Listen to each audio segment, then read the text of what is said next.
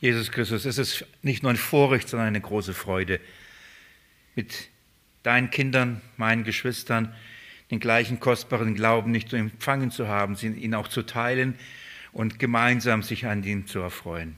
Herr, wir lieben dich und wir lieben dein Wort und ich danke dir, dass du uns diese Gemeinschaft schenkst, in der wir in, die, in, der, in der gleichen Gesinnung, im gleichen Glauben, Jesus, dein Wort aufschlagen und es lesen dürfen und dadurch geistig Nahrung bekommen. Jesus, ich danke dir, dass wir auch wissen können, wirklich gewiss sein können, dass wir das wahre Evangelium haben. Nicht, ähm, weil wir auf irgendwelche Menschen vertrauen und ähm, ihre Worte, sondern weil wir eben dein Wort haben. Und wir haben es, du hast uns uns gegeben, durch deine Apostel überliefert. Sie haben es aufgeschrieben und du hast es bis in unsere Tage hinein es bewahrt und sogar es uns auf Deutsch übersetzen lassen. Und ich preise dich und lobe dich dafür. Danke dafür. Und auch wenn wir es schwarz auf weiß wir es haben und wir es in, in, in unserer Sprache geschrieben haben, und doch wissen wir und erleben es, dass wenn du durch deinen Geist selbst es in unseren Herzen nicht bestätigst und lehrst, bleiben das beim Worten. Selbst wenn wir sie verstandesmäßig bejahen, wird das unser, mit unserem Innersten nichts machen. Aber wenn dein Geist es bestätigt, wenn dein Geist uns im Inneren lehrt, dann wachsen wir auch und, und sind froh und dankbar für diese herrliche Wahrheiten. Und nach wie vor, ich will nicht aufhören, für dieses Wunder zu bitten, dass du selbst durch deinen Heiligen Geist in der Schwachheit und in diesem kleinen Dienst, Herr, dass du es segnest und dass du es gebrauchst und dass es zum Segen werden lässt. Für jeden Einzelnen, der heute Herr sich aufgemacht hat, Jesus, dass es für ihn, nicht, für ihn sich gelohnt hat, herzukommen und für jeden Einzelnen, der sich heute zugeschaltet hat, dass es sich auch für ihn gelohnt hat, sich zuzuschalten, Herr. Das vermagst du zu schenken, Jesus, allein aus Gnade und auf die baue ich, auf die hoffe ich, auf dich hoffe ich, Jesus. In deinem wunderbaren Namen will ich es bitten. Amen. Ihr Lieben, ähm, studieren den Galaterbrief. Wir, sind, wir beginnen einen neuen Abschnitt. Ich habe in der letzten Bibelstunde euch da ein bisschen in diesen Abschnitt mit hineingenommen. Es geht um die Quelle des Evangeliums. Ähm, ich sage noch nicht, schlag Galater Kapitel ähm, 1 auf, weil, weil ich zuerst mit euch ein, zwei andere Stellen zeigen möchte. Deswegen, damit ihr da nicht hin und her, wir kommen sofort zu dem Galaterbrief.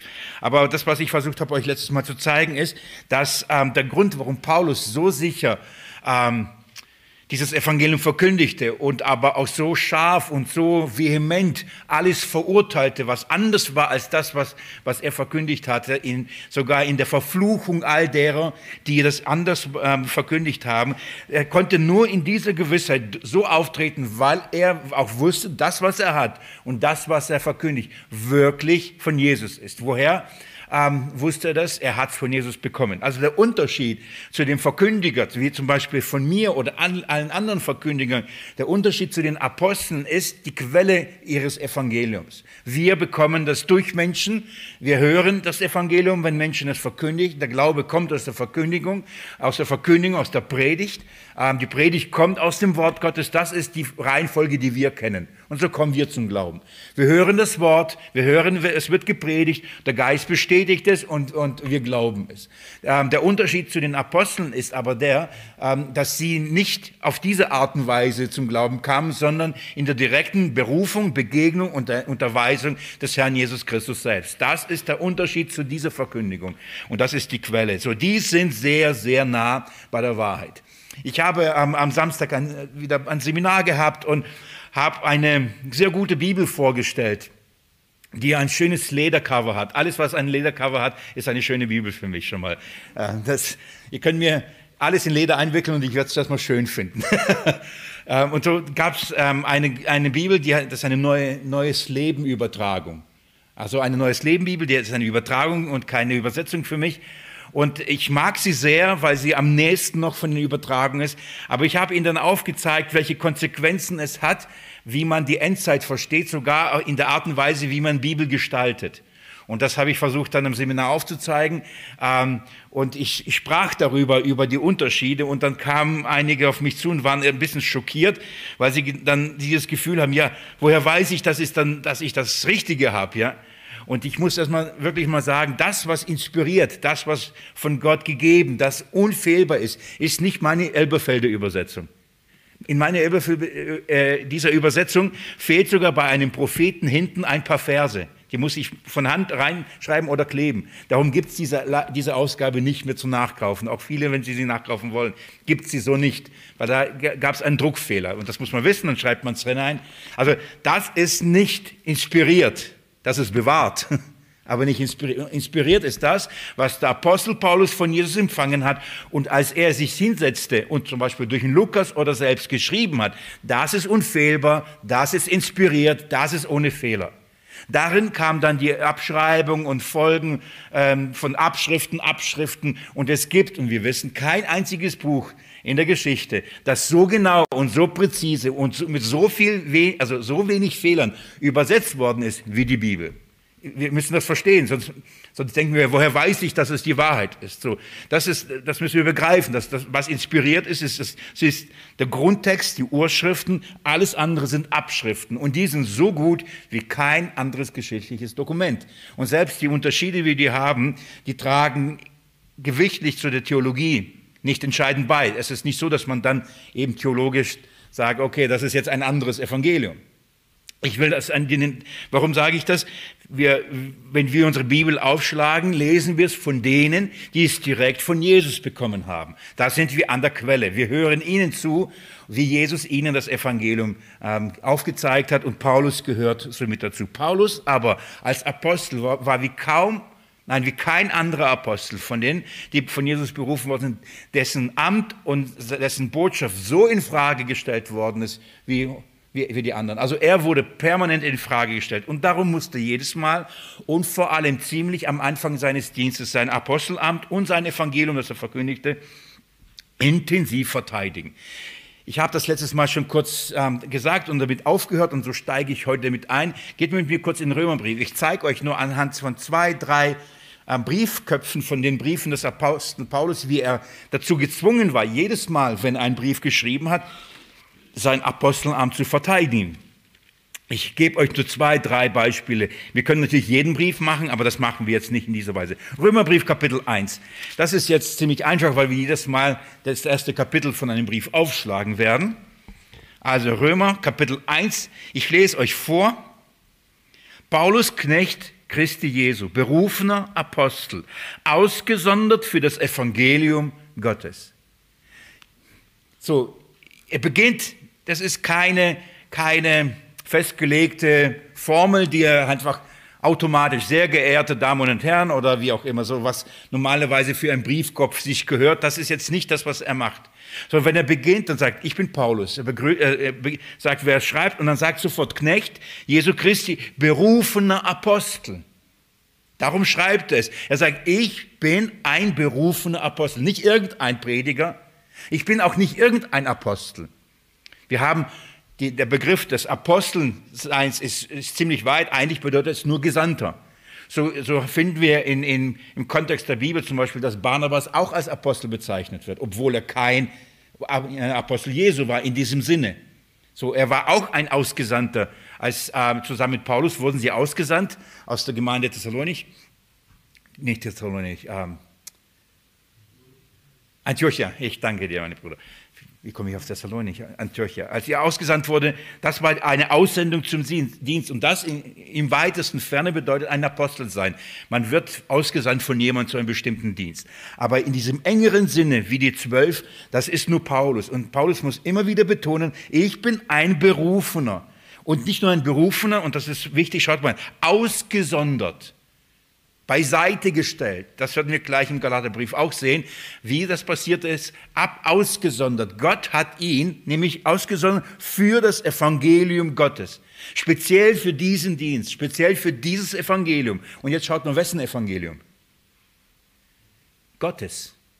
Es ist das Evangelium Gottes. Und Paulus wurde für diesen Dienst für dieses abgesondert, bereitgestellt, zur Seite genommen, ähm, aus seinem Leben herausgenommen und nur dafür bereitgestellt, sagt, das ist jetzt deine Berufung, das ist jetzt dein Leben, das ist jetzt dein Dienst. Das Evangelium Gottes ist jetzt dein Leben. So, und er beginnt und entfaltet jetzt im Römerbrief natürlich gewaltig, wir wissen das, eine der systematischsten Abhandlungen des Evangeliums und er beginnt damit, wie? Er muss sein Apostelamt nochmal klarstellen. Warum? Müssen wir jetzt genau hinhören, warum müssen wir lesen und, und nicht sagen, ah ja, das ist die Sicht vom Apostel Paulus. Das ist halt seine Meinung.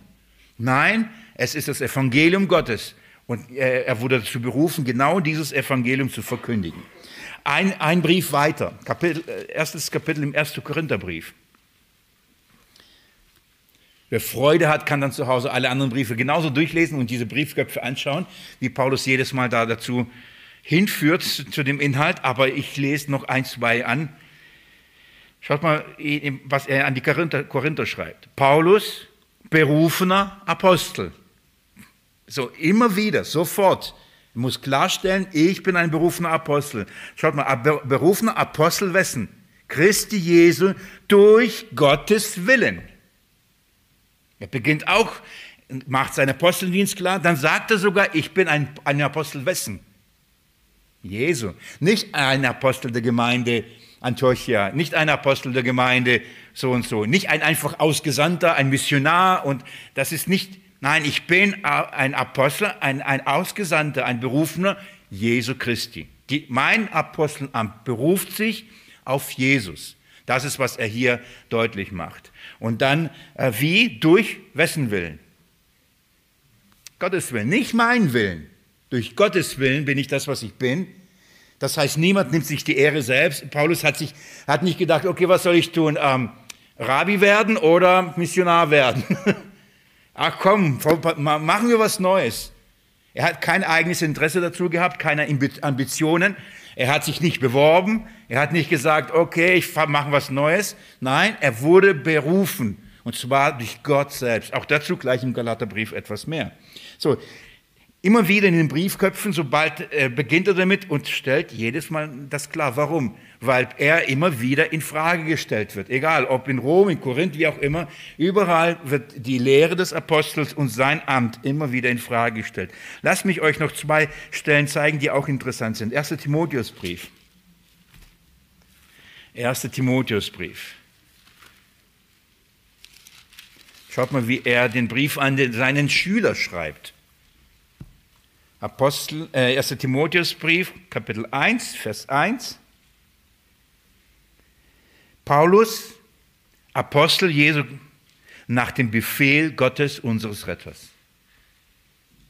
Pa wiederum, Paulus, das nächste wiederum, was? Ein Apostel. Wessen Apostel? Jesu Christi. Und jetzt schaut, nach dem Befehl. Nicht nur nach der Berufung, nach dem Befehl. Der muss dann gehorsam werden. So, der Herr, äh, Gott hat diesen Befehl gegeben, du wirst mein Apostel werden. Paulus musste oder wurde der Apostel. Die Frage, die ich mich gestellt habe, warum schreibt es an Timotheus, oder? Glaubte Timotheus nicht, dass der Apostel Paulus ein berufener Apostel Jesu ist? Warum?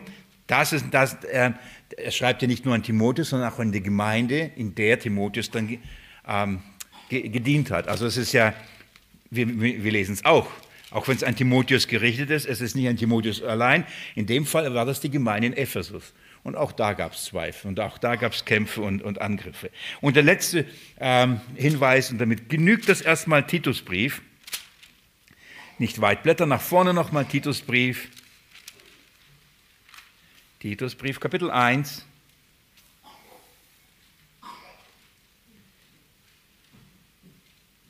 Vers 1. Habt ihr es aufgeschlagen? Paulus, Knecht Gottes aber Apostel Jesu Christi. Interessant.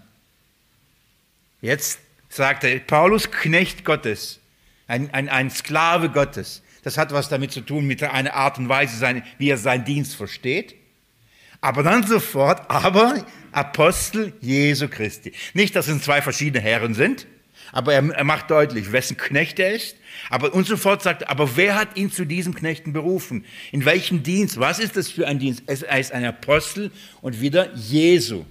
Liebe Geschwister, ich, ich muss natürlich euch jetzt nicht überzeugen, dass der Apostel Paulus wirklich ein Apostel war. Ich vermute nicht. Aber ich will trotzdem euch das äh, ans Herz legen und auch diese Verse, die uns bekannt sind oder eben nur eine Einleitung sind, deutlich machen, dass der Apostel Paulus für sein Stellung wirklich kämpfen musste. Und darum musste er immer wieder nicht nur sagen, ich bin ein Apostel, sondern er musste immer wieder betonen, ich bin ein Apostel Jesu. Damit sagte, er hat mich berufen. Nicht ich, er hat es getan. Warum? Das stellt ihn auf die gleiche Stufe mit Petrus und eben allen anderen Aposteln, die Jesus auch dazu berufen haben.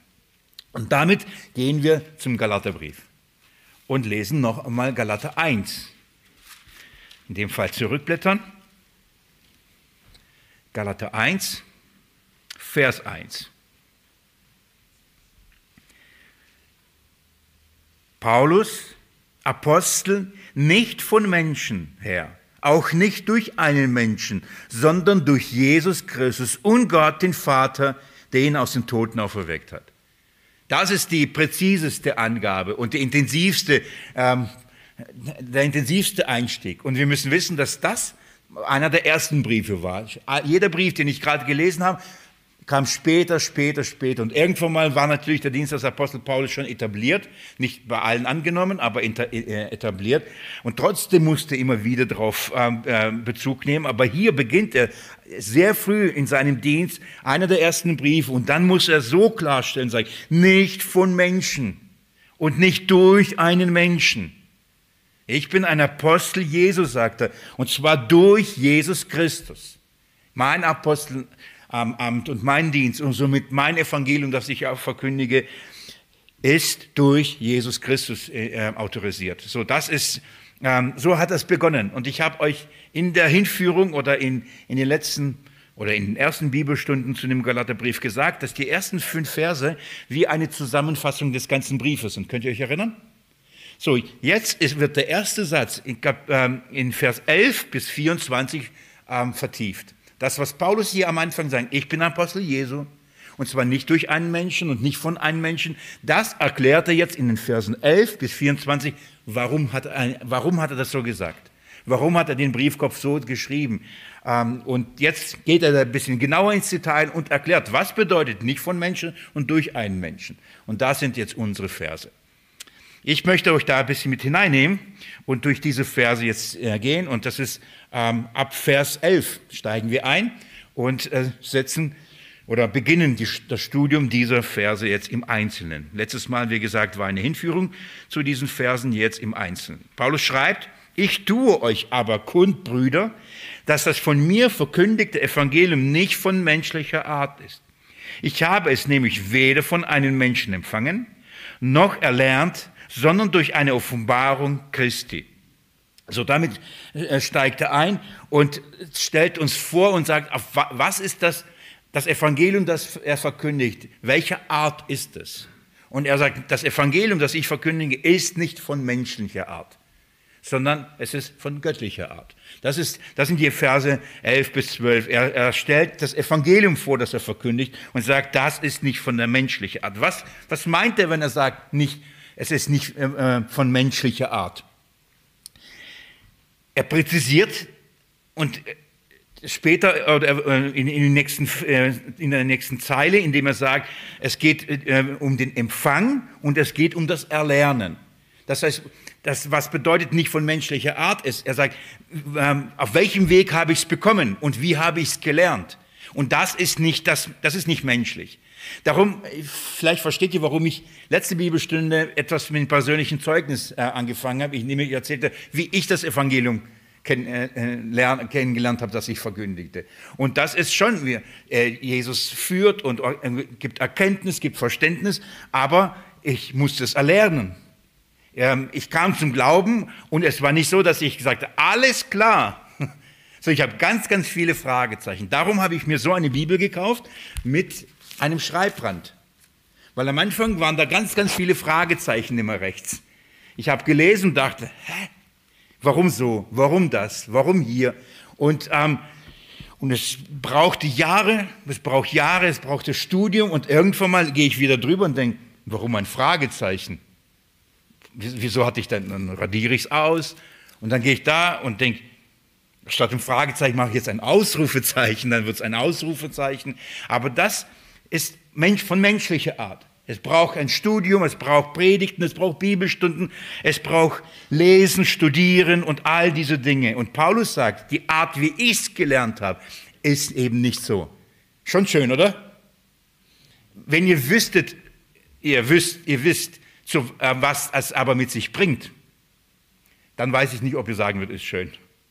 wenn wir die Berufung des Apostel Paulus ähm, uns anschauen, wenn du wählen könntest, du würdest diese Offenbarung bekommen in der Art und Weise, wie Paulus bekam, und aber auch die Konsequenzen dafür. Ich weiß nicht, ob wir so sagen würden, ja, gerne mehr davon. Ja. In dem Maße, gerade wegen der außerordentlichen Offenbarungen, wisst ihr, was immer größer wird? Der Pfahl im Fleisch. Der wird immer dicker und immer schmerzvoll, damit wir uns nicht überheben. Und das ähm, bringt mit sich, und Paulus redet darüber und sagt erstmal grundsätzlich, ich möchte euch sagen, schaut mal, er sagt, ich tue euch aber kund. Interessant. So, ich tue euch kund, was, ähm, die, das meint, ich mache es bekannt, ich mache es öffentlich. Ich will es proklamieren oder ich will es ähm, euch deutlich sagen, kundmachen, eine Kundgebung. Man will etwas, ähm, dass alle es wissen. Und so sagt er, beginnt damit, ich, ich, er sagt nicht, er sagt nicht nur, ich schreibe euch. Er sagt nicht, ich sag euch. Das, sondern er sagt, ich gebe euch kund. Was er damit meint, er, er positioniert sich und ich sage, ich, ich lege jetzt ein öffentliches Bekenntnis ab. Ich sage euch etwas sehr, sehr Wichtiges. Ich bekenne jetzt etwas. Ich proklamiere etwas. Ich mache etwas öffentlich, was er für lange Zeit nicht öffentlich gemacht hat. So, die Gemeinden haben ihn dazu gezwungen, das öffentlich zu machen, auf welchem Wege er das bekommen hat was er für Offenbarungen empfangen hat. Und er sagt, okay, ich mache es jetzt öffentlich, ich mache es jetzt kund. Okay, reden wir jetzt darüber. Weil es, er sah so die Notwendigkeit, das zu verteidigen, weil ein anderes Evangelium sich in, in den Gemeinden in Galatien eingeschlichtert und ein anderer Christus. Also musste sagen, ich gebe, ich mache euch kund was. Und dann sagt er Brüder. Und ich dachte, schön, dass es immer noch Brüder sind. Oder? Er sagt nicht, ich gebe euch kund, ihr bescheuerten Galater, ihr störrischen Galater, ihr Abgefallenen, ihr Ungläubigen, ihr Kleingläubigen, alles, was wir wahrscheinlich ähm, ihnen an den Kopf werfen würden und betiteln würden, ähm, undankbaren, nachlässigen. Nein, er sagt, ich tue euch kund, Brüder. Und das zeigt wiederum das Hirtenherz des Paulus. Er sind immer noch Brüder. Zwar stark verwirrt, stark teilweise abgeirrt, aber er sieht sie immer noch als Brüder. Warum? Das wird dann später im Laufe des Galaterbriefs immer deutlicher, warum er sie immer noch als Brüder sieht, obwohl da so eine, so eine große Gefahr ähm, in diesen Gemeinden lauert. Aber merken wir uns das. Er schreibt auch in der Härte des Tons, auch in der Konsequenz, in der er hier schreibt, auch in der wirklich, auch mit, mit all diesen Drohungen, er redet immer noch und sagt, Ihr seid noch meine Brüder Galater. Ich schreibe euch, oder ich, ich tue euch kund, Brüder, das von mir verkündigte Evangelium. Jetzt redet er und sagt, ich, ich mach euch, ich sage euch, woher ich das Evangelium habe. Er sagt nicht, von, äh, das ist meins und ich habe es erfunden eben, sondern er sagt, das von mir verkündigte. Ich, äh, ich verkündige. Das Wort verkündigen, oder im Griechischen gibt es verschiedene Wörter, die diese die diesen Dienst beschreiben.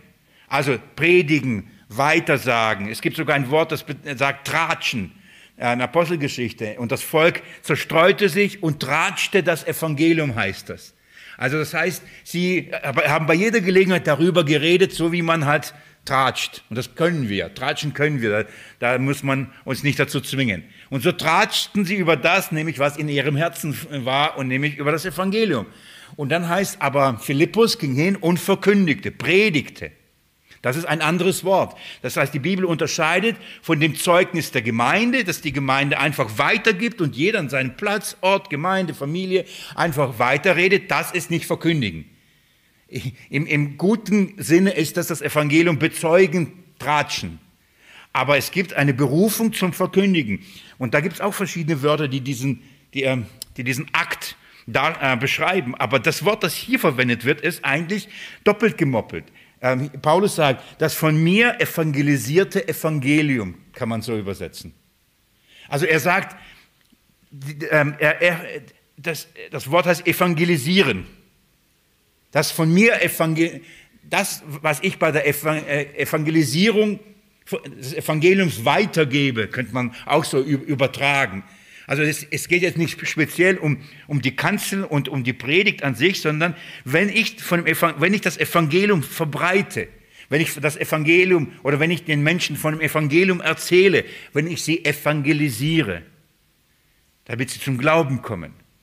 So dieses Evangelium ist nicht von menschlicher Art. Er hat sich nicht hingesetzt und überlegt, wie könnte ich die Galater kriegen? Was könnte ich für ein Beispiel nehmen? Was könnte ich, wie könnte ich das erzählen und so weiter? Das, die Evangelisten machen sich viel Gedanken, wie die Menschen kriegen können. Und Paulus sagt, das, das ist nicht von mir, ich habe es bekommen. Es ist nicht ähm, von menschlicher Art. Damit sagte nicht nur etwas über den Empfang und über die Art, wie er es bekommen hat, wie er es erlernt hat, sondern damit sagte auch etwas über die Logik und, und über die Vernunft. Dieses Evangelium, das er hat, das hat nichts mit, mit, diesen, mit der Vernunft und der Logik der Menschen zu tun. Das ist nicht nach menschlicher Art. Welcher Evangelist kommt daher? Das Dilemma, das wir haben, vor allem des 19. und 20. Jahrhunderts, ist ja, dass wir, dass die Christen denken, dass die Welt das Evangelium ja nicht mag. Und deswegen muss man das Evangelium menschlich machen, von menschlicher Art machen. Man muss es ihnen so darstellen und so darbringen, dass es den Menschen gefällt. So, auf diese, man, man darf nicht mehr über Sünde reden, man darf über bestimmte Begriffe nicht verwenden, stattdessen müssen wir bestimmte Methoden verwenden, damit die Menschen dieses Evangelium gut finden, toll finden und annehmen. Und da, dahinter steckt eine Logik. Es ist menschlich aber. Diese Logik ist eine menschliche Logik. Ich muss sie locken, ich muss sie überreden, ich muss sie manipulieren, was auch immer, äh, was dazu beiträgt, dass die Menschen es annehmen. Und Paulus sagt nochmal, das, was ich habe, das ist außerhalb von diesen Dingen. Es ist eben nicht menschlich.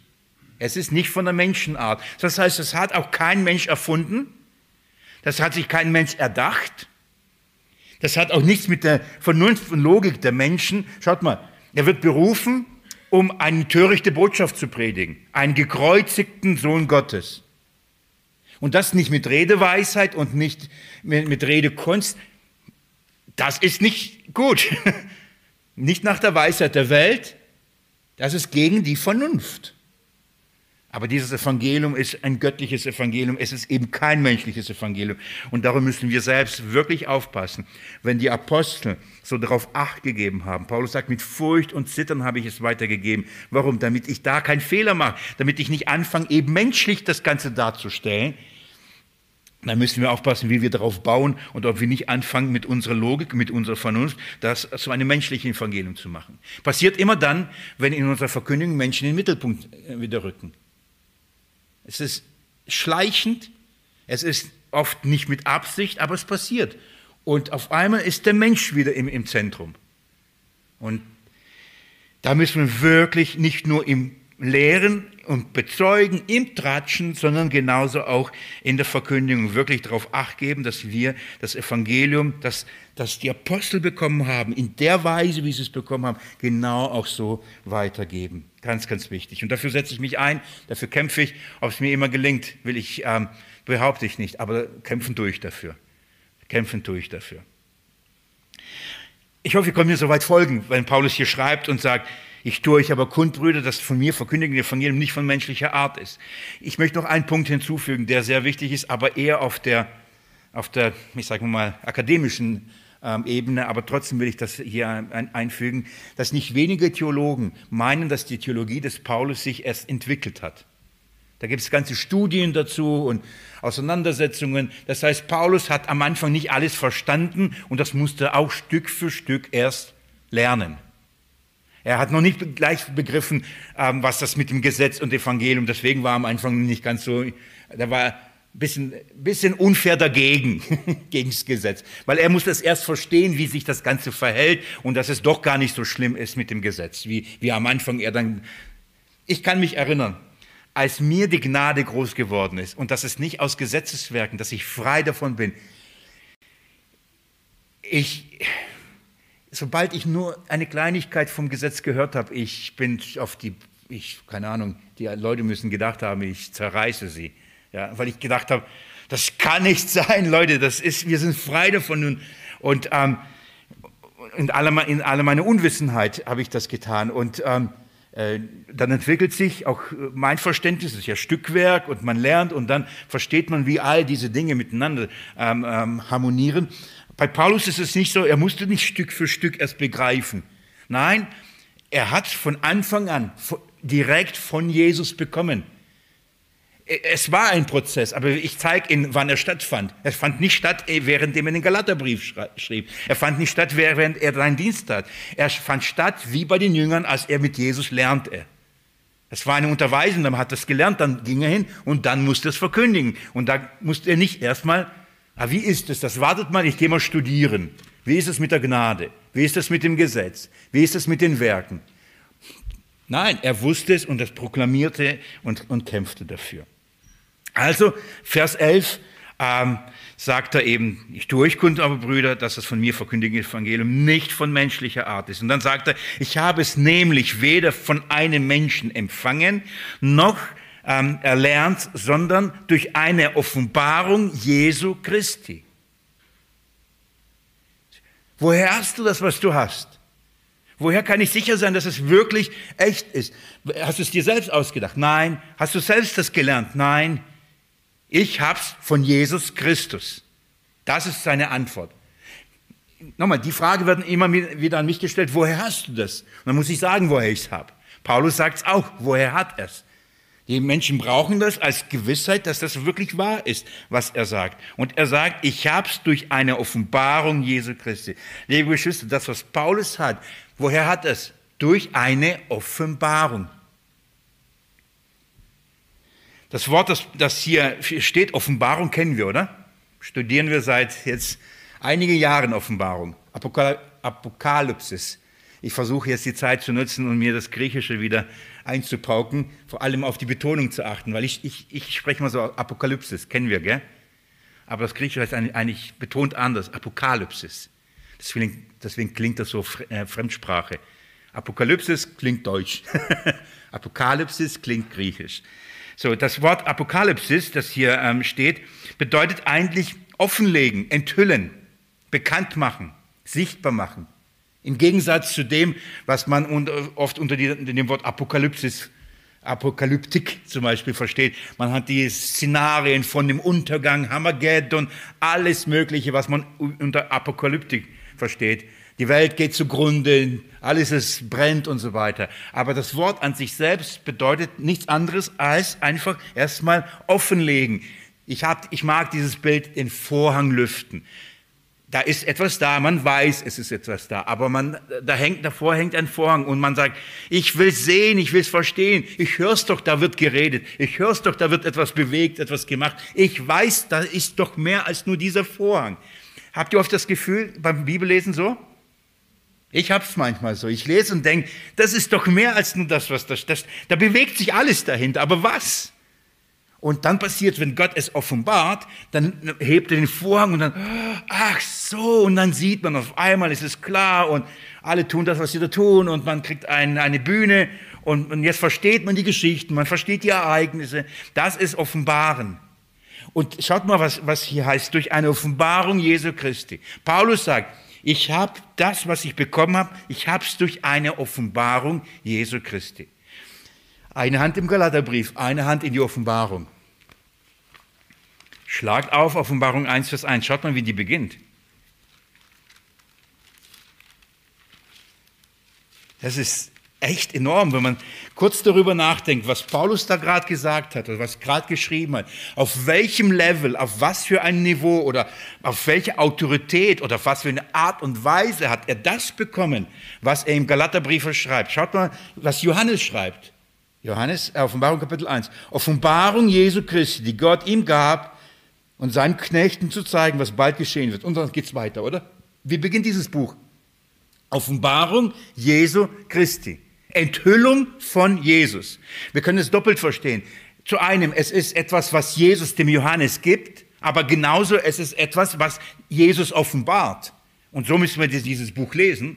Aber jetzt verstehen wir oder wir, wir haben ein, ein, ein Gespür dafür, auf welche Art und Weise Johannes das bekommen hat, oder? Hat Johannes sich hingesetzt und hat angefangen, ein paar Bilder zu malen. So ein paar Reiter und gesagt, wie könnte die Zukunft aufsehen? Was hat Jesus uns gelehrt? Dann, dann malt er eine Hure und dann malt er ein Babylon und nein, er, er sagt dann später, ich war im Geist. Ich kann euch nicht sagen, wie es war. Ich habe keine Ahnung. War ich im Leib? Ich war außerhalb des Leibes? Ich kann euch sagen, ich war im Geist und ich sah Dinge. Ich, mir wurden Dinge gezeigt. Johannes schreibt auf, was ihm gezeigt worden ist. Diese Offenbarung war eine Offenbarung Jesu Christi. Was, gehen wir zurück zum Galaterbrief. Schnell, schnell, damit wir uns nicht in der Offenbarung verlieren. Schaut mal Galaterbrief nochmal, wenn er sagt, sondern durch eine Offenbarung Jesu Christi. Was glaubt ihr, was von welcher Qualität die Offenbarung des Paulus war? Die war nicht viel anders als von Johannes. Und das zeige ich euch nachher, wenn ich heute, dann nächstes Mal, wenn wir 2. Korinther Kapitel 12 aufschlagen. Paulus wird genau davon reden, dass er in der gleichen Qualität und auf die gleiche Art und Weise etwas von Jesus bekommen hat, wie Johannes es bekommen hat. So, es ist die Offenbarung Jesu Christi. Das heißt, erst einmal die Quelle oder die Art, er hat gesagt, ich habe es nicht von Menschen gelernt. Ja, wie hast du es dann gelernt? Mir wurde es gezeigt. Mir wurde es gezeigt. Ich möchte euch anhand 1, 2, 3 Stellen dieses Geheimnis kurz vertiefen und aufzeigen, diese Art, der, wem es sie vergönnt war und welche, von welcher Qualität und vor allem, warum hat es diese Offenbarung gebraucht. Und ich möchte euch bitten, mit mir in den Epheserbrief zu gehen. Bin ich zu schnell oder so? Rede ich? Ich war am Sonntag unterwegs, habe gepredigt und ich habe gerade angefangen, dann streckt ein Bruder und ich denke nicht schon jetzt eine Frage. Das, ich habe noch nicht mal losgelegt. Und dann sagt er, red nicht so schnell. ich, okay. Irgendwann mal war ich wieder in meinem Tempo drin. Die Übersetzerin hat sich ähm, schwer getan. Ähm, Epheserbrief, genau, ein bisschen weiter. Epheserbrief, schlag mit mir Kapitel 3 auf jetzt. Epheser Kapitel 3. Vielleicht nehme ich euch nochmal zurück noch mal ein Stück in Kapitel 2. Ich entschuldige mich für die Technik oben, wenn ihr noch. In Epheser Kapitel 2, ähm, schaut mal Vers 20 nochmal, da nehme ich euch mit hinein. Paulus spricht das, was wir in Jesus Christus haben. Dann sagt er, ihr seid auferbaut, ab Vers 20. Ihr seid auferbaut auf der Grundlage der Apostel und Propheten. Jetzt nennt eine Gruppe. Dann sagt, wobei Jesus Christus der Eckstein ist. In ihm zusammengefügt wächst der ganze Bau zu einem Tempel im Herrn und in ihm werdet ihr auch verbaut zu einer Behausung Gottes im Geist. Äh, ja, Behausung Gottes im Geist. Das ist, was die Apostel tun. Was ist die Aufgabe der Apostel? Sie legen das Fundament der Gemeinde. Wenn sie das Fundament der Gemeinde legen und dieses Fundament ist Jesus Christus, dann wäre es fatal, wenn jeder Apostel seine eigene Theologie hätte und sein eigenes Verständnis von Gemeinde. Also in Jerusalem müssen wir so eine Gemeinde bauen. In Antiochia müssen wir so eine. Aber in Bethlehem brauchen wir so eine. In keine Ahnung wo so eine. Wenn jeder seine eigene Gemeinde und das Fundament legen würde, das wäre katastrophal. Darum bekommen die Apostel eine Sonderstellung. Sie sollen das Fundament legen. Auf diesem Fundament müssen alle bauen, damit sie alle das Gleiche bauen.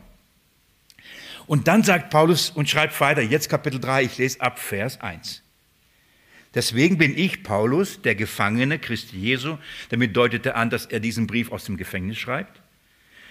Für euch, die ihr den Nationen, ihr habt doch von der Verwaltung der Gnade Gottes gehört, die mir im Hinblick auf, ähm, auf euch gegeben ist. Da sagt, ihr habt doch gehört, was ich für einen Dienst bekommen habe. Das meint er mit Verwaltung. Ich habe einen Verwaltungsdienst bekommen. Ich muss etwas verwalten. Was muss er verwalten? Natürlich das, was er bekommen hat. Er muss es nicht machen, nicht erfinden. Nicht, ich muss es verwalten. Das ist ein, eine Aufgabe, treu zu sein in dem, was er bekommt, es zu verwalten. Also was muss er verwalten? Vers 3. Denn mir ist durch Offenbarung das Geheimnis zu erkennen gegeben worden, wie ich es oben kurz geschrieben habe. Beim Lesen könnt ihr meine Einsicht in das, in, in das Geheimnis des Christus merken. So Paulus sagt also, das, was ich habe, ich muss die Grundlage legen. Ich, äh, vorher sagt er, Apostel und Propheten haben die Grundlage gelegt. Dann sagt er, mir ist diese Verwaltung anvertraut und ich habe es durch Offenbarung bekommen. Das heißt nicht erlernt, nicht von Menschen bekommen, durch eine Offenbarung. Und was ist der Inhalt dieser Offenbarung? Das Geheimnis des Christus. Das ist dieses Fundament, das, ist, das muss offenbart werden, das muss gezeigt werden, das muss offengelegt werden. Und jetzt Vers, Vers 5 dass in anderen Geschlechtern, den Söhnen der Menschen, nicht zu erkennen gegeben wurde, wie es jetzt seinen heiligen Aposteln und Propheten durch den Geist offenbart worden ist. Seht ihr, was Paulus macht? Er sagt, die Grundlage der Gemeinde haben die Apostel und Propheten gelernt, äh, gelegt. Mir wurde durch die Offenbarung dieses Geheimnis offenbart. Warum? Weil Gott hat es den Aposteln und Propheten offenbart. Damit sagt er, ich bin, gehöre genauso dazu und das, was ich habe, ist auf die gleiche Art und Weise habe ich es bekommen wie die Apostel auch. Offenbarung. Nur als Beispiel, damit ihr versteht, was, äh, als Petrus da stand und sagt, und Jesus sagt, was sagt ihr, wer ich, wer, wer, was sagen die Leute, wer ich bin? Und dann sagt er Jesus, und was sagt ihr, wer ich bin? Und Petrus sagt, du bist der Sohn des lebendigen Gottes. Und was hat Jesus ihm gesagt? Fleisch und Blut haben es dir nicht offenbart, sondern der Vater im Himmel. Das ist die Art und Weise. Wie, wie schlau war der Petrus? Wie, wie, also, wie oft hat Jesus zu denen gesagt, ihr Kleingläubigen, Kleingläubigen, ihr steigt, wieso versteht ihr das nicht? Wieso versteht ihr das nicht? Ja, da gibt es so viel Begebenheit, wie oft haben die nicht verstanden, was Jesus tut, was er macht. Und auf einmal steht er da und sagt, du bist der Sohn des lebendigen Gottes. Bei anderen Gelegenheiten, woher sollen wir sonst gehen? Du hast Worte des ewigen Lebens. Ja, woher hat er das? Offenbarung. Wenn Gott es nicht offenbaren würde, keine Chance. Hätte keine Ahnung gehabt, wer Jesus Christus ist.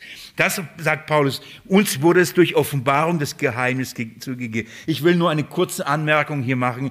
Wenn er sagt, ähm, dass in den Geschlechtern der Söhnen der Menschen nicht zu erkennen gegeben, wie es jetzt seinen heiligen Aposteln, Propheten durch Offenbarung ist. Da meint, meint er nicht, dass in anderen Geschlechtern Gott keine Erkenntnis über den Messias gegeben hat, über den Sohn Gottes. Er sagt, wie es jetzt. Das heißt, jetzt in der Art und Weise, in der Erfüllung der Zeit, als Gott seinen Sohn gesandt hat, als ihn offenbart hat, ist die Qualität oder ist die Offenbarung, hat ihren Höhepunkt erreicht. Jetzt weiß nicht nur ein Abraham und ein David, sondern jetzt sollen es alle wissen. Und dazu bin ich beauftragt worden, dass alle Nationen von diesem Geheimnis des Evangeliums von Jesus Christus hören. So wie in dieser Zeit war es noch nie so wie jetzt es offenbart worden ist, auf dieser Grundlage, auf dieser Erkenntnis, auf diesem Verständnis, so war es vorher nicht. Jetzt ist der Höhepunkt da. Jetzt ist den Aposteln und Propheten es gezeigt worden. Warum? Damit sie die Grundlage legen und das uns ähm, verkündigen. Und darum kommt in Kapitel 4, aber das lasse ich jetzt, dann der Hinweis, dass Jesus der Gemeinde die Aposteln und Propheten gibt. Dann die Evangelisten, dann die Hirten und Lehrer. Die Aposteln und Propheten haben dieses Fundament gelegt. Ich bitte euch noch eine weitere Stelle aufzuschlagen und mit mir in den Römerbrief zu gehen. Schaut mal, wie Paulus diesen Brief abschließt. Römer Kapitel 16.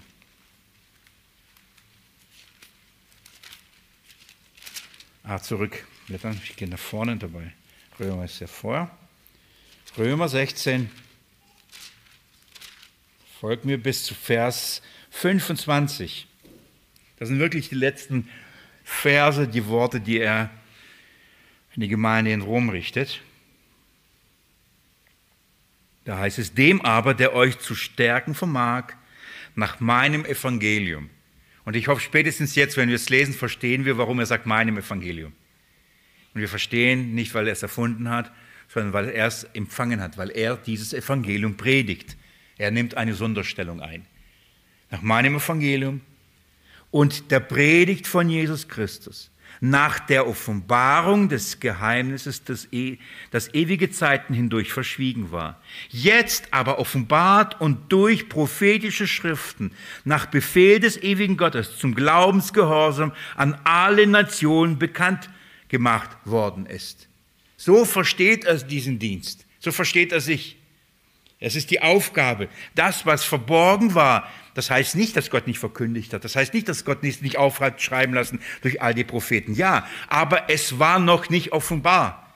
Es war noch den Nationen und allen Menschen in dieser Weise noch nicht gegeben, es zu verstehen. Und jetzt sagt Paulus, jetzt ist dieses Geheimnis, jetzt wird dieses Geheimnis offenbart. Und er hat diesen Dienst. Also wenn er davon redet im Galaterbrief und sagt, mir ist durch Offenbarung nicht, ich habe es nicht durch, durch Menschen und ich habe es nicht von Menschen bekommen, sondern ich habe es durch eine Offenbarung, dann heißt es, ich habe es direkt von Gott bekommen.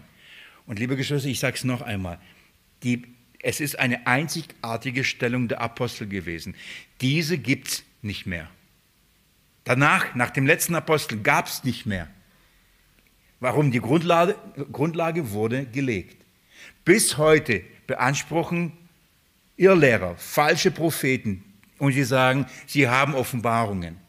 Es gibt biblische, biblische sind es nicht, aber anscheinend biblische Bücher die, oder eine Offenbarung von einem so und so und eine, das Evangelium von so und so, die kursieren, vor allem im Internet überall. Und diese Leute beanspruchen, dass heute Gott und Jesus sich ihnen in der gleichen Art und Weise offenbart und dann schreiben sie auf und sagen, sie haben eine Offenbarung. Und sie beanspruchen diese Quelle.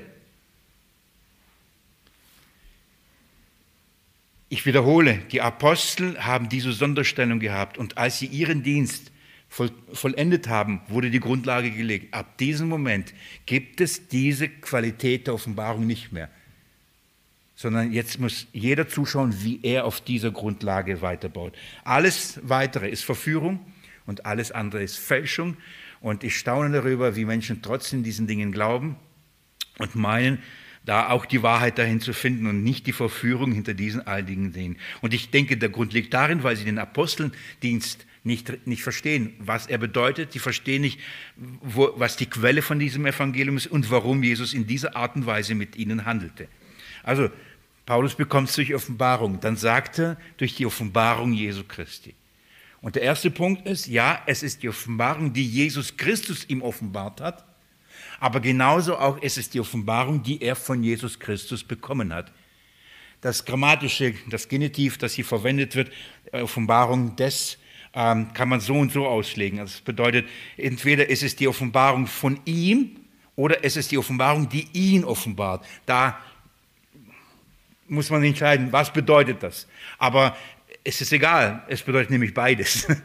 Denn derjenige, der es offenbart hat, ist auch der Inhalt dieser Offenbarung. Von daher müssen wir da uns nicht viel Kopf zerbrechen und über dieses, diesen Genitiv Gedanken machen und eine Abschreibung, äh, eine, eine, eine, eine Arbeit darüber schreiben, was könnte das bedeuten, sondern wir wissen, Jesus offenbart sich selbst, Paulus, und zeigt sich dadurch ihm selbst. Und ich möchte euch in der verbleibenden Zeit euch das kurz zeigen, wie das geschah. Das ist nämlich wunderbar und zugleich seltsam und interessant. Ja, in die Apostelgeschichte möchte ich mit euch gehen. Das heißt, zurückblättern und geht mal im Kapitel 8.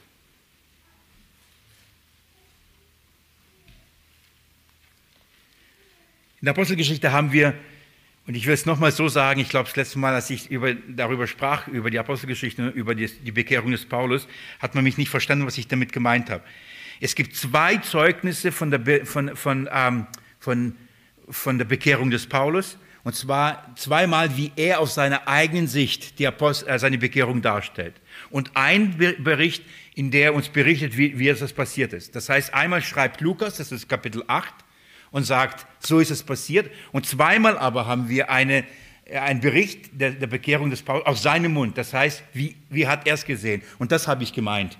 Ich habe nicht gemeint, es gibt nur drei, äh, nur zwei Berichte über die Bekehrung, sondern ich meinte, es gibt zwei Perspektiven, wie Paulus das Ganze beschreibt. Und das ist für mich immer super interessant. Ja, es wird etwas berichtet Okay, das verstehen wir. Und dann, wie hat der Beteiligte das empfunden? Wie hat er das erlebt? Und das kriegen wir dann zweimal. Einmal verteidigt er sich vor dem Volk und erzählt es intensiver und einmal vor Festus und Agrippa, glaube ich, und erklärt ihnen dann nochmal, was ist da passiert. Und dann bekommen wir einen ziemlich guten Eindruck, was ist bei dieser Bekehrung passiert. Und vieles von dem, was er im Galaterbrief versucht deutlich zu machen, ist es gut, wenn wir etwas von diesem Hintergrund äh, hier mitnehmen. Habt ihr es aufgeschlagen? Ähm, oder, ja, weil es nicht da ist, ist gut, die Bibel mitzunehmen, gell? Könnt ihr es mit aufschlagen. Ganz kurz, wir sind hier Kapitel 8 in, in, in der Apostelgeschichte und wir sind bei der Steinigung des Stephanus. wir, wir steigen da ein. Warum? Der Stephanus wird für das Zeugnis, das er abgelegt hat, ähm, gesteinigt, umgebracht. Gewaltiges geschieht da. Und wisst ihr, wer dabei war? Paulus. Ich lese euch Vers 58. Ne, das ist schon 7, 58, Entschuldigung. Apostelgeschichte 7 muss ich da. Ich entschuldige mich. Ich steige ab 7, 58 ein. Und als sie ihn aus, den, aus der Stadt hinausgestoßen hatten, steinigten sie ihn, das ist Stephanus. Und die Zeugen legten ihre Kleider ab zu den Füßen eines jungen Mannes mit Namen Saulus. Und das ist unser Paulus. Saulus wird er hier genannt, nicht weil er zuerst Saulus war und später zu einem Paulus wurde. Das ist es nicht. Sondern Saulus wird er genannt, weil das den jüdischen Hintergrund hat. Wenn er unter den Juden war, nannte man ihn Saulus, weil das war sein jüdischer Name. Wenn er bei den Heiden war, nannte man ihn Paulus. Das war sein griechischer Name. Es gibt sogar Bücher da, von Saulus zu Paulus. so, da wird einfach daraus mehr gemacht, als es einfach ist. Ja, er war unter den Juden mit dem jüdischen Namen benannt, unter den Heiden er war unter dem griechischen Namen benannt. Und das war, also hier ist er in Jerusalem und hier ist er Saulus. Also dieser Saulus. Und sie steinigten den Stephanus, Vers 59, der betete und sprach, Herr Jesus, nimm meinen Geist auf. Und niederknien rief er mit lauter Stimme, Herr, rechne ihnen die Sünden nicht zu. Und als er es gesagt hatte, entschlief er. Nach wie vor, ich weiß nicht, wie oft ich diesen Text gelesen habe, ich kriege Gänsehaut, wenn ich immer wieder über diesen Text nachdenke, was da passiert ist. Aber heute will ich so viel sagen. Wisst ihr, wer dabei war, als, als einer eine gewaltige Auslegung des Alten Testaments gehalten hat? Da war ja jemand da, der übrigens kundig war im Alten Testament. Einer, der für Gott sich ereifert hat und für Gott liebte und ihn dienen wollte, er stand daneben und hörte ein gewaltiges Zeugnis. Er sah sogar, wie jemand für dieses Zeugnis bereit war zu sterben und als er starb, für, für, für seine Feinde, nämlich auch für Paulus, was getan hatte. Gebetet. Es, es ist schon erstaunlich, dass das Gebet, die, die Bitte Stephanus unmittelbar eine Gebetserhörung zu folgen hatte. Was betete? Herr, rechne ihnen in diese Sünde nicht zu. Für wen hat er da gebetet? Mit Sicherheit auch für Paulus, für Saulus. Und das passiert. Der Herr erhört das Gebet seines Knechtes, der Saulus kommt zum Glauben. Aber in, in, im ersten Mal steht da, die Kleider werden ihm gebracht und er passt auf sie auf und, und die steinigen ihn. Schon, schon irgendwie makaber, oder? Was glaubt ihr, warum wurden die Kleider dahin gebracht? Verbessert die Wurftechnik. Die sollten nicht schmutzig werden. Es ist schon echt heftig. Soll nicht, er soll darauf aufpassen, dass sie nicht schmutzig werden, denn das wird eine blutige Angelegenheit. Also er bewacht diese Kleider, damit sie nicht geklaut werden, während sie den Stephanus töten und kriegt alles mit. Er kriegt die Predigt mit, er kriegt den Prozess mit, er kriegt die Steinigung, er kriegt das Zeugnis, er hört sogar das Gebet. Hat keine Ahnung, dass dieses Gebet ihn zum Glauben, unter anderem zum Glauben, weit mehr als das, ich, wir wissen gleich, wer dahinter steht, aber wie der Herr das so führt, gewaltig. Jetzt passiert Folgendes. Das führt zu der, zur Verbreitung, zu der Streuung der Gemeinde wir, wir lernen etwas über, äh, über den Philippus, wir lernen etwas über den Kämmerer in Äthiopien und über diese Dinge, diese Ereignisse. Und mitten in dieses, diese Berichte der Ereignisse bekommen wir einen kleinen Einschub, und zwar die Bekehrung des Apostel Paulus, und das ist Kapitel 9. Dann wird uns noch etwas, etwas von Petrus erzählt. Und dann wechselt die Apostelgeschichte und wir kommen von Petrus, kommen wir zum Paulus. Das heißt, bevor der Petrus äh, in der Apostelgeschichte von der Bildfläche mehr oder weniger verschwindet, wenn ich das in aller Ehrfurcht sage, wird uns ganz kurz schon vorher einer eingeführt, um den es sich später sich drehen wird. Und das ist der Saulus, der dann eben Paulus genannt wird. Und jetzt wird uns sozusagen seine ähm, Bekehrung beschrieben. Und die möchte ich euch noch ganz kurz zeigen und in der nächsten Bibelstunde da wieder ansetzen und weitermachen. Ich lese ab Vers 1 ähm, in Kapitel 9. Saulus aber schnaubte immer noch Drohungen und Mord gegen die Jünger des Herrn. Schaut mal, gesteinigt, er war dabei, hat das alles gesehen. Dann die zerstreuen sich, laufen umher, tratschen das Evangelium und, und gehen bis nach Damaskus, überall. Und Paulus hält es nicht aus. Und das, er schnaubte, das ist wie so ein Bulle, der, der aus der Nase, das so scharend heißt es, ja, Hufen scharend steht er da. Er sagt, es kann nicht sein, die können nicht einfach abhauen. Das hat Konsequenzen. So gegen Gott und so zu lästern. Er kann es nicht ertragen. Für ihn war das höchste Gotteslästerung pur. Und er konnte es nicht ertragen, dass irgendeiner am Leben ist, der so Gott lästert und der, die so eine Sekte und so sowas daherredet. Was redet? Jesus Christus, das Evangelium der Gnade, nämlich allein aus Glauben, nicht aus Werken. Er hat es gehasst. Liebe Geschwister, ich will das jetzt heute noch sagen, weil jetzt ist gleich wieder die Zeit rum und ich werde euch noch ein paar Dinge hinweisen. Aber schaut mal, warum, warum lese ich das vor? Warum zeige ich euch? Wir werden im Galaterbrief das nochmal sehen. Als ich das gelesen habe und darüber nachgedacht habe, kam mir genau das. Die Leute kommen zu mir und sagen, hast du dich auch mal mit der Gegenposition befasst? Hast du mal die, die Spezialisten gelesen und die Arminianer, ihre Argumentation? Hast du dich damit mal beschäftigt? Weißt du überhaupt, du, du kannst doch nicht so darüber reden, wenn du nicht das andere kennst. Und ähm, ich sage immer, ich bin darin groß geworden. Das ist meine geistliche Heimat. Das ist mein, da bin ich groß geworden mit all diesem Denken, mit all dieser Theologie. Das ist, da bin ich Herr. Das heißt, ich kenne es. Und weil ich es kenne, rede ich so. Ich, ich rede über nichts und ich äh, äh verleumde oder ich sage diese Dinge nicht, weil ich es nicht kenne, im Gegenteil, weil ich es kenne. Wisst ihr, warum Paulus das so, so tut und warum wir den Bericht in der Bibel haben? Er sagt, die Bibel sagt, er war einer der eifrigsten. Er kannte es wie kaum ein anderer. Er hat im Gegenteil, er hat die Gemeinde gehasst wie kaum ein anderer. Er hat dieses Evangelium gehasst wie kaum ein anderer. Er hat alles darauf eingesetzt, um das zu vernichten wie kaum ein anderer. Was für ein Wunder, abgesehen, dass gerade dieser zu der größten Missionar wird, oder? Was sagt es über unseren Gott? Was sagt es über unseren Herrn? Und über seine Wege und seine Mittel und seine Gnade und seine Berufung, seine Erwählung. Was sagt das? Viel, oder? Aber wir müssen verstehen, Paulus sagt, Leute, ich komme daher. Ich erzähle euch, woher ich komme. Das ist der Bericht. Ich war einer, ich hasste sie. Ich schnaubte und, äh, und stieß Drohungen und Mord gegen die Jünger. Versteht ihr? Mord. Für was war Paulus? Tötet sie. Er stand da, als die gesteinigt und er sagt, ja, steinigt, bringt sie um. Dann laufen sie weg. Sagen die, okay, jetzt sind sie weg, gell? haben wir die Stresser los. Jerusalem ist rein. Was sagt Paulus? Nein, die sind ja da drüben, keine Ahnung, die sind in Damaskus und so. Wir können die nicht einfach, dann schwätzen sie da, erzählen sie da. Wir müssen sie verfolgen. Wir müssen sie mit, wie nennt man das, mit Stock und Stiel?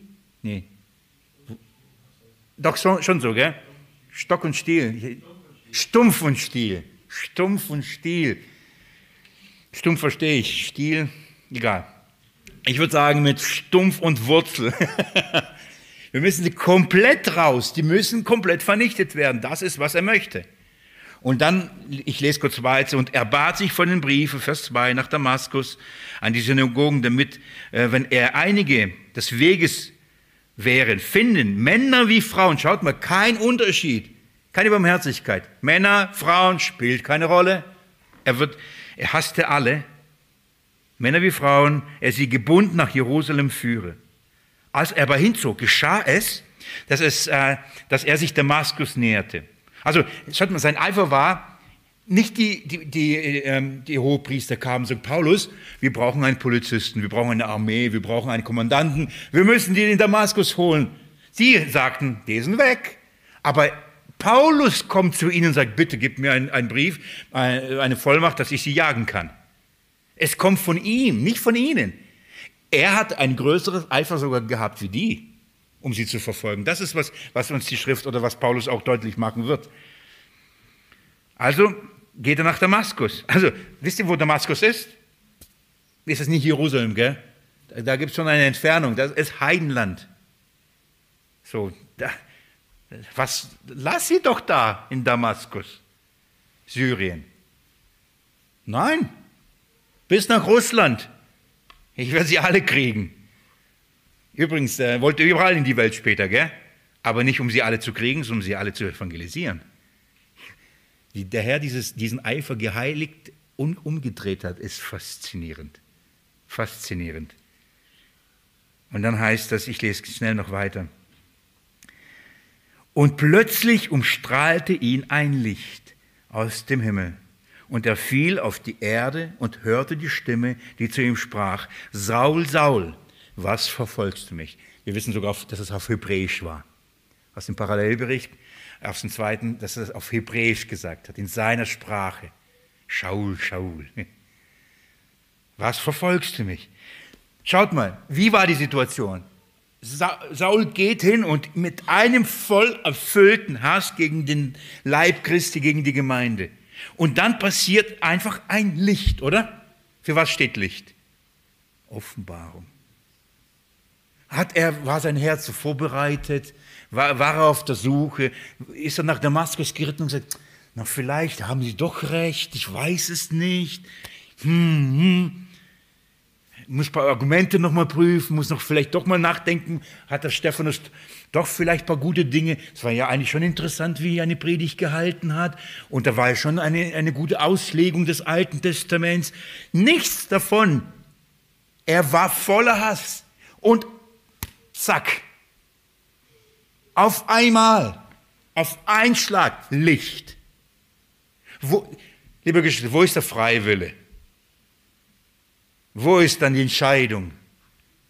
Wo ist dann ich will, ich sehne mich. Herr, komm in mein Leben, komm in mein Herz. Wo ist das alles?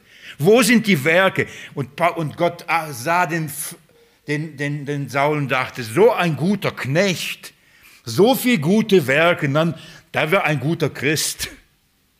Der hat Leute töten wollen, Männer wie Frauen. Warum ist es so wichtig? Paulus wird der größte Verkündigte des Evangeliums der Gnade Gottes sein. Allein aus Glauben, nicht aus Werken. Was glaubt ihr, was für ein Knecht Jesus sich ausgesucht hat als Beispiel dafür? Das größte Beispiel der Gnade, das größte Beispiel nicht aus Werken, das größte Beispiel nicht aus Willen, weder aus Geblüten noch aus Abstammung noch aus der Kraft. Er nimmt und sagt, schaut mal, Paulus, er nimmt dieses Werkzeug, dieses Gefäß und füllt es mit seiner Botschaft, mit seinem Evangelium, damit das, was er füllt und die äußere Hülle dem entspricht. Deswegen hat vieles mit unserer Biografie zu tun. Wisst ihr, welche Menschen viel schneller bereit sind, die Souveränität Gottes anzunehmen? Die sie in ihrem Leben erfahren haben. Wenn sie gemerkt haben, du, ich habe nicht gesucht, mein lieber Bruder, ich würde ihn sofort anschauen, aber der ist jetzt beim Herrn und darf Jesus sehen. Wie oft hat er und wie oft hat er gebetet und gesagt hat, Herr, ich habe dich nicht gesucht, du hast mich gesucht, du hast mich gefunden, ich nicht. Dieses Gebet höre ich wie heute und jedes Mal hat es gebetet. Es ist wahr. Und dann sagt er, er sprach, wer bist du, Herr? Und jetzt schaut mal, er aber sagte, ich bin Jesus, den du verfolgst. Wer redet hier? Und wer redet? Jesus. Interessant, was steht hier nicht? Ich, ich Gott. Es ist Gott, der da redet. Aber es heißt, ich bin Jesus. Warum ist es so wichtig? Was sagt Paulus permanent? Ich bin ein berufener Apostel von wem? Jesus. Ich bin Jesus begegnet. Er ist mir erschienen. Ich kenne ihn. Das ist eine Legitimation. Darum haben wir diesen Bericht, und zwar dreimal in der Apostelgeschichte, damit wir wissen, er ist wirklich von Jesus berufen worden. Und da beginnt es. Ich bin Jesus, den du verfolgst. Ich möchte, ähm, habt ihr ganz kurz ein, zwei Minuten. Ich will kurz das abschließen, damit ich nächstes Mal vorwärts komme. Deswegen ein paar Hinweise. Was passiert? Er bekommt eine Berufung. Ich lese es auch nächsten Mittwoch euch die Parallelberichte dazu, aber das behalten wir noch hier im Auge. Ähm, Jesus sagt, okay, steh auf, geh nach Damaskus. Er steht auf und sieht nichts, oder? Wie lange sieht er nichts? Schaut mal Vers 9. Und er konnte drei Tage nicht sehen und aß und trank nicht. Warum drei Tage? Warum konnte er drei Tage nicht sehen? Weil die Apostel drei Tage Jesus auch nicht sehen konnten, nach seiner Auferstehung. Sie konnten, sie verstanden nicht, waren blind, obwohl sie nicht blind waren. Und das ist das, das Parallelbild oder die Parallele. Drei Tage, Jesus hätte doch sofort ihm das zeigen können, hätte sofort ihm alles sagen können. Nein, drei Tage soll er genauso umherirren wie die Apostel und sagen, hey, hey. Und dann öffnete ihn das Verständnis, damit er die Schriften versteht. Und dann brannte nicht mein Herz. Das passiert. Drei Tage muss Paulus in der Parallele sozusagen äh, zu den Aposteln blind sein. Wie lange mussten die, ähm, wie, wie lange waren die Jünger äh, in der Lehre Jesu? Drei Jahre. Was glaubt ihr, warum Paulus drei Jahre in Arabien war? In der Wüste. Woher hat er das? Er musste alles Gleiche haben, was die anderen auch hatten. Darum, ich, woher nehme ich, dass er drei Jahre in, in einer Wüste in Arabien war? Nächste Bibelstunde. Das werde ich euch zeigen. Ich schließe so ab. Und ich zeige euch nur eine Sache. Und zwar schaut mal Vers 19 und 20. Und nachdem er die Speise genommen hatte, kam er zu Kräften. Er war aber einige Tage bei den Jüngern Damaskus. Und sogleich predigte er denen in, in den Synagogen Jesus, dass die, dieser der Sohn Gottes ist. Wie, was, wie lange hat er es ausgehalten? Und sogleich. Wie, wie kann er aufstehen nach, nach drei Tagen und sofort anfangen zu predigen? Wer traut sich das von uns? Ich habe gesagt, ich muss auf die Bibelschule. Wisst ihr warum? Weil ich es von Menschen gelernt habe. Warum kann er aufstehen und sofort predigen? Warum? Ihm ist es durch Offenbarung gegeben. Das ist der gewaltige Unterschied. Er steht auf und übrigens in einer Weise heißt das, und überzeugte sie, als ähm, alle aber, die es hörten, gerieten außer sich und sagten, ist dieser nicht der, welcher in Jerusalem die, äh, zugrunde richtete, die den Namen anrufen? Vers 22, Saulus aber erstarkte noch mehr im Wort und brachte die Juden, die in den Damaskus wohnten, in Verwirrung, indem er bewies, dass dieser der Christus ist. Der hat sie in allen Grund und Boden argumentiert. Und das hat ihnen nicht gefallen. Sie haben dafür gehasst. Wie kommt es auf, von so einem Fanatiker in des Judentums zu einem gewaltigen Prediger des Evangeliums? Und zwar in drei Tagen. Offenbarung, nicht von Menschen gelernt. Durch die Offenbarung Jesu Christi. Das ist eine komplett andere Quelle. Das ist aber noch nicht genug. Er kriegt drei Jahre. Die gucken wir uns nächstes Mal an. Okay? Ich möchte beten. Danke, Jesus, für dein Wort, dafür, dass du dafür selbst sorgst, dass dieses Evangelium verkündigt wird, dass es bis heute verkündigt wird dass wir die Glaubwürdigkeit haben, dass es wirklich die Wahrheit ist. Danke für die Berufung des Apostel Paulus und dass du durch ihn in der gewaltigen Art und Weise deine Allmacht, Souveränität, Erwählung bewiesen hast und vor allem deine Gnade. Und darum geht's, deine Gnade. Das sollen nicht nur die Galater verstehen, was dieses Evangelium bedeutet, müssen wir heute immer wieder aufs Neue daran erinnert werden und durchbuchstabieren, was das bedeutet. Ich danke dir für dieses Studium, es erfreut mein Herz. Herr, lass es durch deinen Geist in den Herzen der Zuhörer auch zu Freude sein. Amen.